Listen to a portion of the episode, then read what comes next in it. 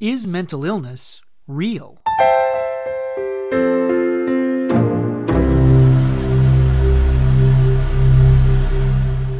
You're listening to Psychology in 10 Minutes. I'm David B. Feldman. It's a question as old as the idea of mental illness itself.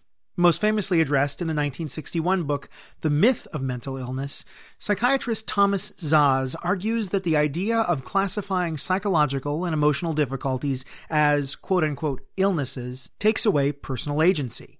Instead of holding people personally and ethically responsible for their actions, he contends, doctors attempt to treat the person, often with medications. Proponents of diagnosing mental illness, on the other hand, argue that mental disorders are as real as physical diseases, and diagnosing them allows people to get the services that they need. To be clear, nobody doubts the fact that psychological symptoms are absolutely real and that people are truly suffering. The question is whether it makes sense to refer to these experiences as illnesses, in the same way that we think about HIV, cancer, or even the flu. To fully understand the issue, it's important to consider how mental disorders are diagnosed. The Bible of mental illnesses is the Diagnostic and Statistical Manual of Mental Disorders, or DSM for short, which is currently in its fifth edition. If you were to visit a psychologist's office, one of the first things he or she would do is assess your symptoms. After a thorough interview, the psychologist would sit down, crack open the DSM, and determine whether your symptoms met the criteria for any of the disorders it contains.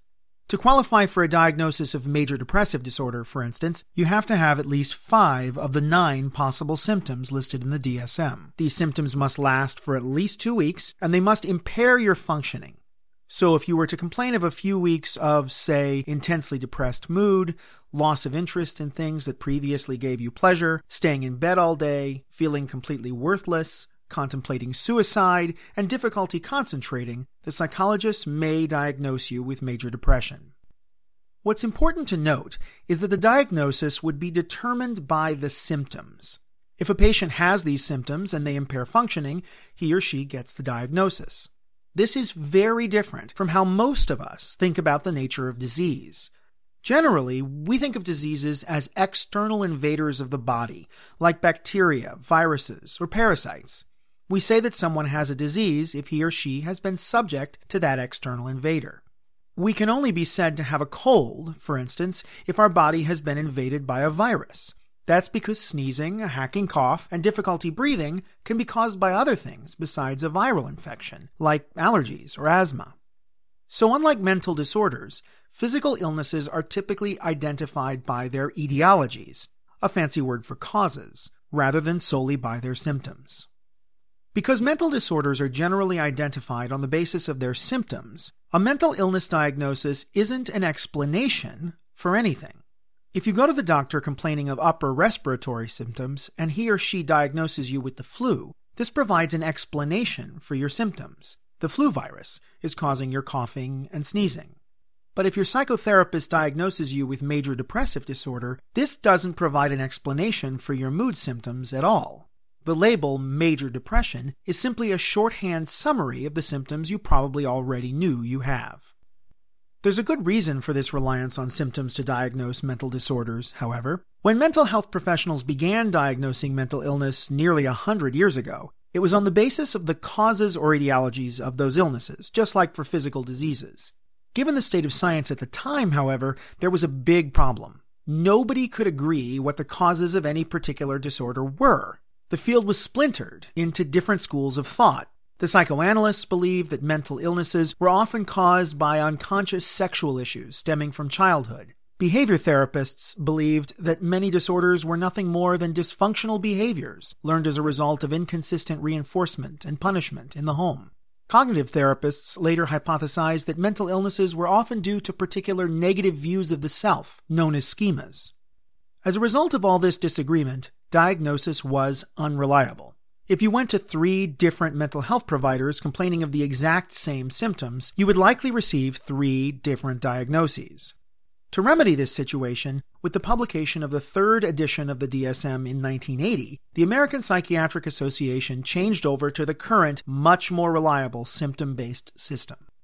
The fact that a mental illness diagnosis only describes rather than explains a person's symptoms doesn't make it useless, however.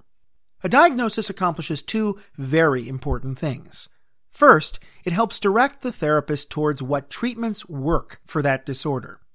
As a psychologist myself, if I know that my patient has a particular combination of symptoms that would allow me to diagnose major depression, or panic disorder, or obsessive compulsive disorder, I can turn to the empirical research about what techniques have helped others with that diagnosis in the past, rather than reinventing the wheel each time. Personally, if I were a patient, I'd want to know that what my therapists were doing was something that had been shown to work for others with problems similar to my own. As such, diagnostic labels facilitate an evidence based approach to treatment. Second, a diagnosis can help unlock access to care. For better or worse, in our current medical system in the United States, insurance companies and healthcare agencies sometimes require a person to qualify for a mental disorder diagnosis in order to receive certain kinds of treatment. This isn't always the case, of course, but it sometimes is. So, are mental illnesses real? Yes. But we need to understand their limitations. They're generally not external invaders of the body, like viruses or bacteria and they don't necessarily absolve people of responsibility for their actions.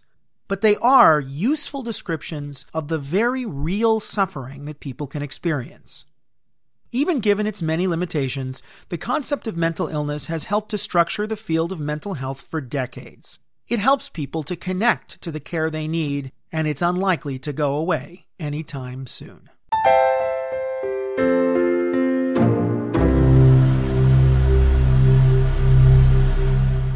That's Psychology in 10 Minutes.